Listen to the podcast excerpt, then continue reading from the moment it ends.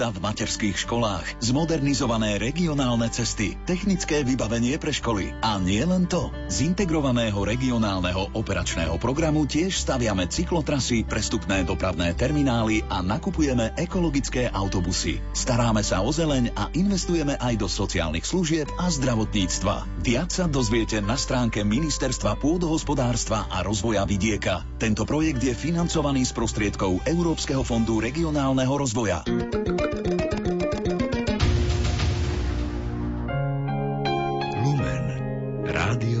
Celú rodinu.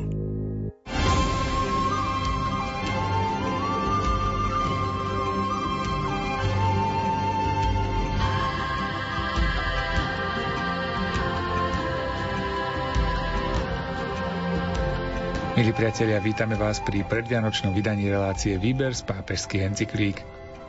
Aktuálne si čítame apoštolskú posynodálnu exhortáciu Christus vivit, Kristus žije od svätého otca Františka. Text exhortácie načítal Miroslav Kolbašský.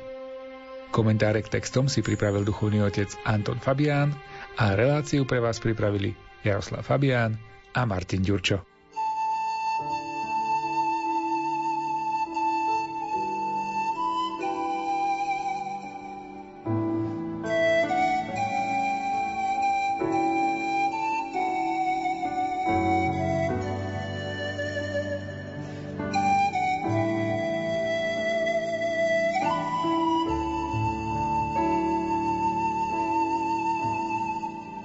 Netreba zabúdať ani na to, že v digitálnom svete pôsobia mamutie ekonomické záujmy, schopné realizovať subtílne aj invazívne formy kontroly vytváraním mechanizmov manipulácie svedomia a demokratického procesu. Fungovanie mnohých platformiem umožňuje stretnutie osôb s rovnakým myslením, ale bráni konfrontácii rozdielností. Tieto uzatvorené okruhy umožňujú šírenie falošných informácií a správ, podnecujú predsudky a nenávisť. Množenie sa fake news je prejavom kultúry, ktorá stratila zmysel pre pravdu a ohýba fakty v prospech partikulárnych záujmov. Povesť ľudí je v nebezpečenstve prostredníctvom rýchlych online procesov posudzovania. Jav sa týka aj cirkvy a jej pastierov.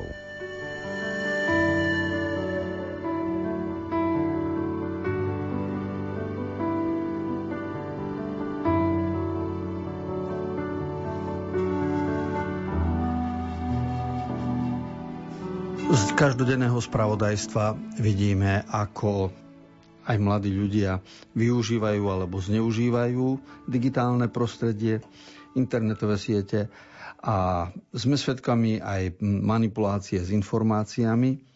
Postupne zdá sa, že ľudstvo nájde hranice, pomocou ktorých z hľadiska práva ustanoví určitý poriadok. Napríklad už dnes počúvame o tom, že v Nemecku schválili zákon o životnom prostredí, o ochrane životného prostredia.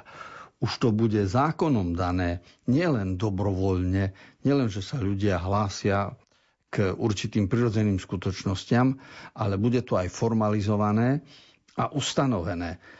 No a niečo podobné sa dá očakávať aj v otázke digitálneho prostredia, kedy všetko, čo tam je zverejnené, bude musieť mať autora, bude musieť byť niekým podpísané a bude musieť byť verifikovateľné.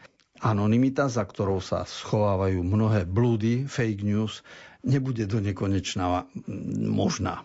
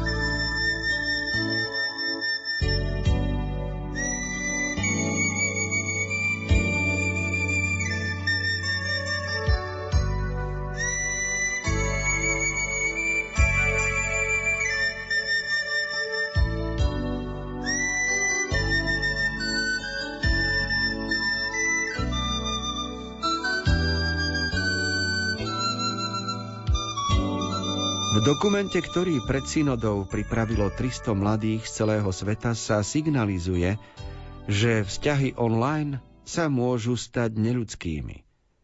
Digitálne priestory nás robia slepými na krehkosť druhého a bránia nám v seba reflexii. Problémy ako pornografia skresľujú u mladých chápanie ľudskej sexuality.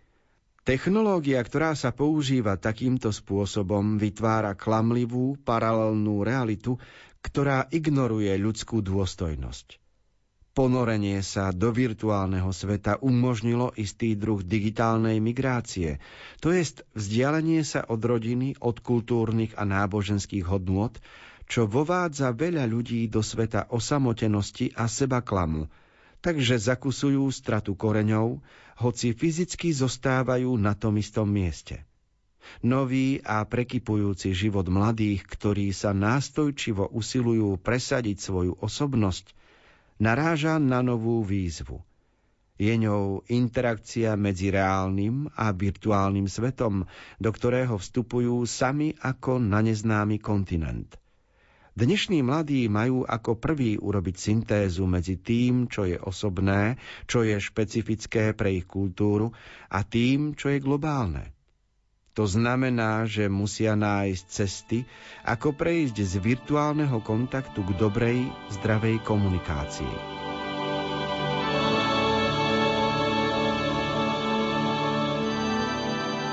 Sme svedkami paradoxných skutočností, pretože v súvislosti so sviatkami, Vianocami, narodeninami, meninami rodičia môžu rozmýšľať aj o tom, ako obdarovať dieťa.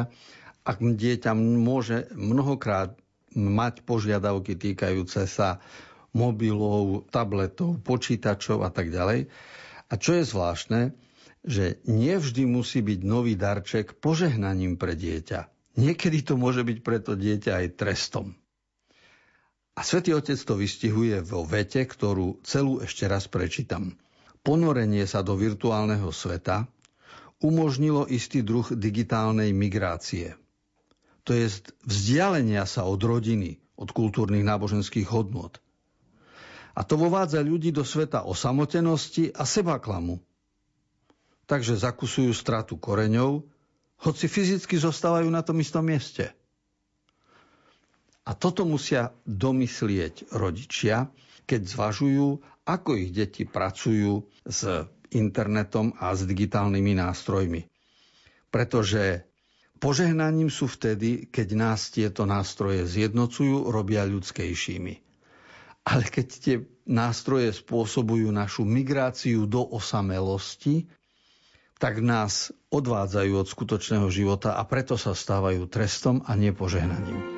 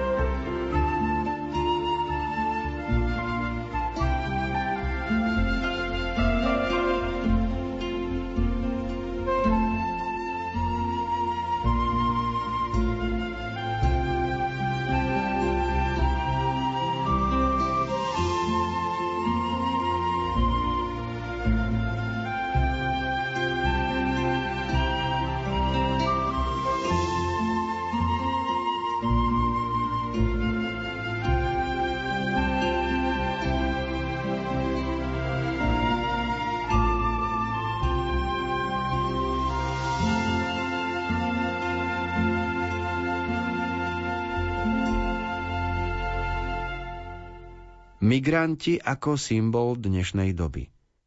Ako si nepripomenúť mladých, ktorí sú priamo zatiahnutí do migrácie? Na svetovej úrovni je to štrukturálny fenomén, nie prechodný núdzový stav. Migrácia sa môže diať v rámci tej istej krajiny alebo medzi rôznymi krajinami.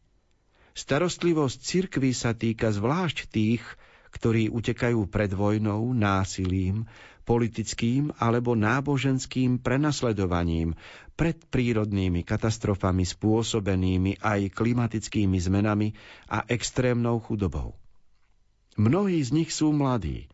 Vo všeobecnosti hľadajú príležitosť pre seba a svoju rodinu. Snívajú o lepšej budúcnosti a túžia si vytvoriť podmienky, aby sa mohla stať skutočnosťou. Migranti nám pripomínajú základné aspekty našej viery, že sme na tejto zemi iba cudzincami a pútnikmi.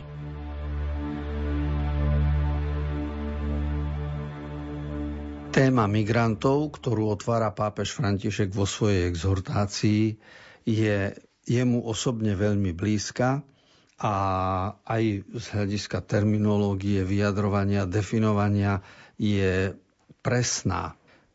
Napríklad, keď rozmýšľam o svojom živote v detstve a porovnávam to so životom pápeža Františka, tak ja som migráciu ani nezažil, ani som o nej nevedel.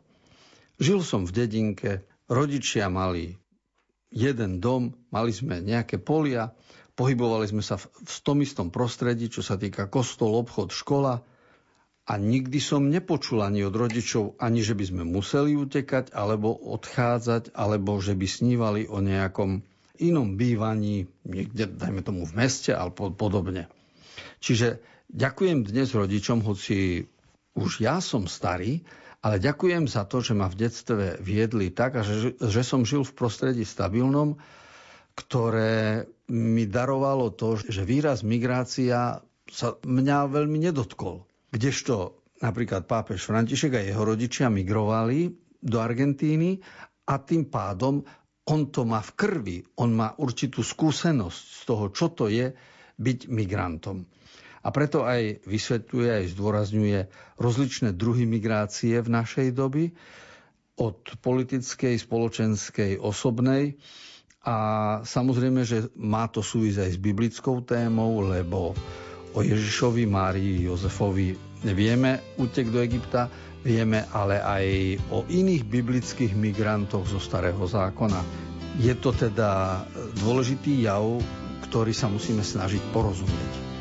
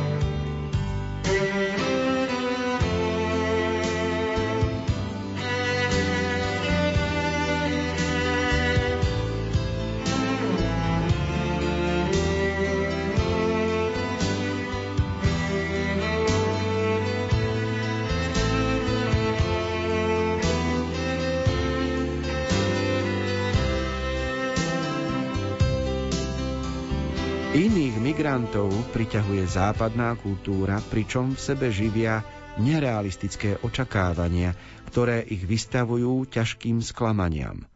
Špekulanti bez škrupúľ, často napojení na drogové kartely a obchod so zbraňami, využívajú slabosť migrantov, ktorí sa počas dlhej cesty príliš často stretávajú s násilím, obchodovaním s ľuďmi, so psychologickým aj fyzickým zneužívaním a s nevýslovným utrpením. Je známe, že zvlášť zraniteľní sú mladiství migranti bez sprievodu a tí, ktorí sú nútení stráviť veľa rokov v utečeneckých táboroch alebo ktorí zostávajú dlho blokovaní v tranzitných krajinách bez možnosti študovať či uplatniť svoje talenty.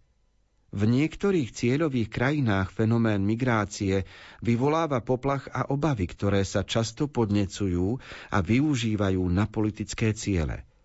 Šíri sa tak mentalita xenofóbie, keď sa ľudia uzatvárajú a stiahujú do seba, proti čomu treba reagovať s rozhodnosťou.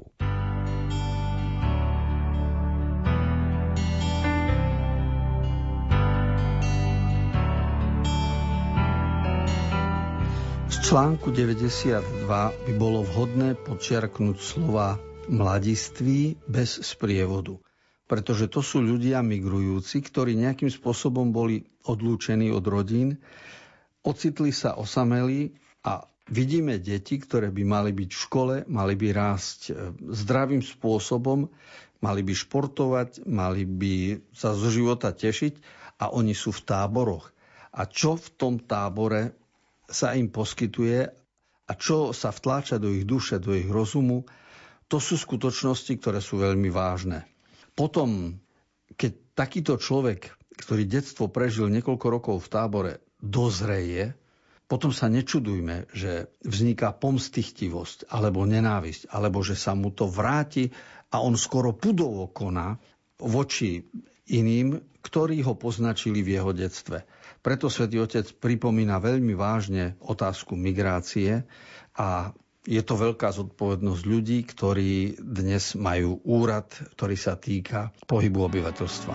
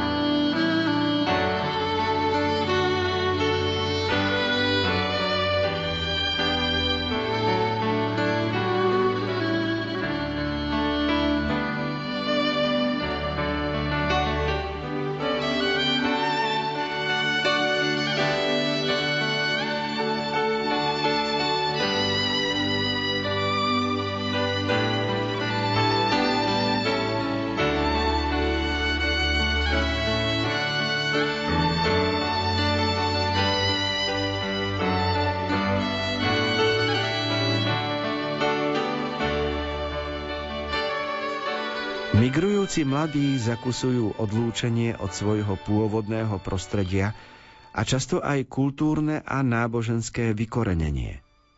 Zlom sa týka aj pôvodných komunít, ktoré strácajú najpevnejšie a najpodnikavejšie súčasti a rodín, zvlášť keď migruje jeden alebo obaja rodičia a deti nechávajú v krajine pôvodu. Církev zohráva dôležitú rolu ako miesto, na ktoré sa môžu obrátiť mladí z týchto rozdelených rodín. Príbehy migrantov sú však aj príbehmi stretnutia medzi ľuďmi a kultúrami pre komunity a spoločnosti, do ktorých prichádzajú, sú príležitosťou na obohatenie a na integrálny ľudský rozvoj všetkých. Z tohto pohľadu majú dôležitú úlohu iniciatívy pohostinnosti v rámci cirkvy, pričom môžu revitalizovať komunity, ktoré sú schopné ich realizovať.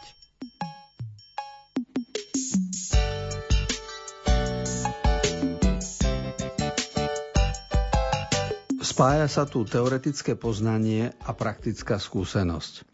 Lebo teoretické poznanie súvisí s tým, že niekto musel od niekiaľ odísť, ale na druhej strane v novom kraji niekoho môže stretnúť. Čiže na jednej strane sú tu utrpenia a ťažkosti, na druhej strane môže byť privítanie, ktoré môže byť obohatením. Niekde môže byť nehostinnosť, preto človek uteká a môže stretnúť rodinu a krajinu, kde je pohostinnosť. Cirkev je prostredím, v ktorom máme zjednotenie, pretože sme tak povediac ľudia jednej krvnej skupiny, keď vyznávame ako ideál toho istého Ježiša Krista, tak mu rozumejú aj ľudia v Afrike, aj ľudia v Európe, aj ľudia chudobní, aj ľudia bohatí. A vtedy na základe viery je možné aj stretnutie s ľuďmi, ktorí sú migranti a je možné, že ich život revitalizuje našu situáciu v Európe. Pretože my zase vieme všetci o živote, že pohodlie a bohatstvo človeka uspáva, robí ho dobytkom pri a preto treba revitalizovať takéto prostredie osobné, životné a revitalizuje, oživuje sa to práve stretnutím s tým, ako sa otvárame pre druhých.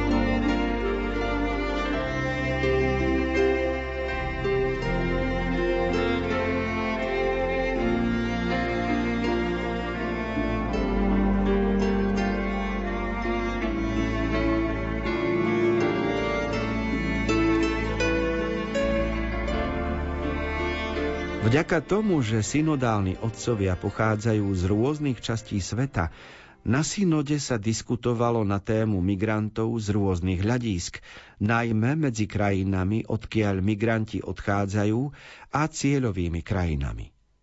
Okrem toho zaznel alarmujúci hlas cirkví, ktorých členovia sú nútení utekať pred vojnou a prenasledovaním, a v tejto nútenej migrácii vidia hrozbu pre svoju existenciu. Práve skutočnosť, že církev vo svojom vnútri zahrňa všetky tieto rozmanité perspektívy, jej umožňuje vykonávať v spoločnosti v súvislosti s migráciou prorockú úlohu. Prosím zvlášť mladých, aby nepadali do siete tých, čo ich chcú postaviť proti iným mladým, prichádzajúcim do ich krajín, keď ich opisujú ako nebezpečné subjekty, ako keby nemali tú istú neodsudziteľnú dôstojnosť ľudskej bytosti.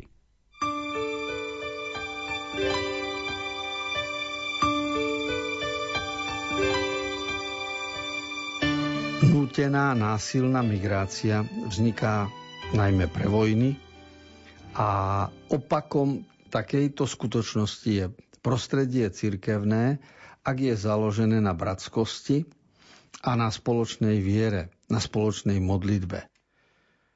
Svetý Otec jasne poukazuje na túto pravdu a aj vyzýva mladých, aby sa nedali naočkovať nenávisťou voči iným. Lebo je to veľmi nebezpečné. tí, ktorí sú v Európe, môžu z vrchu sa dívať na iných, ktorí prichádzajú a ponižovať ich. A tí, ktorí prichádzajú, môžu sa zase sebecky a nenávistne dívať na tých, ktorí žijú napríklad v Európe. A toto znamená oslobodiť sa od všetkých fóriem násilia a to sa podarí len vtedy, ak človek sám večer v tichu stojí pred Bohom a je vo svojom svedomí napojený na Božiu múdrosť, ktorá mu našepkáva, aké postoje má zaujať.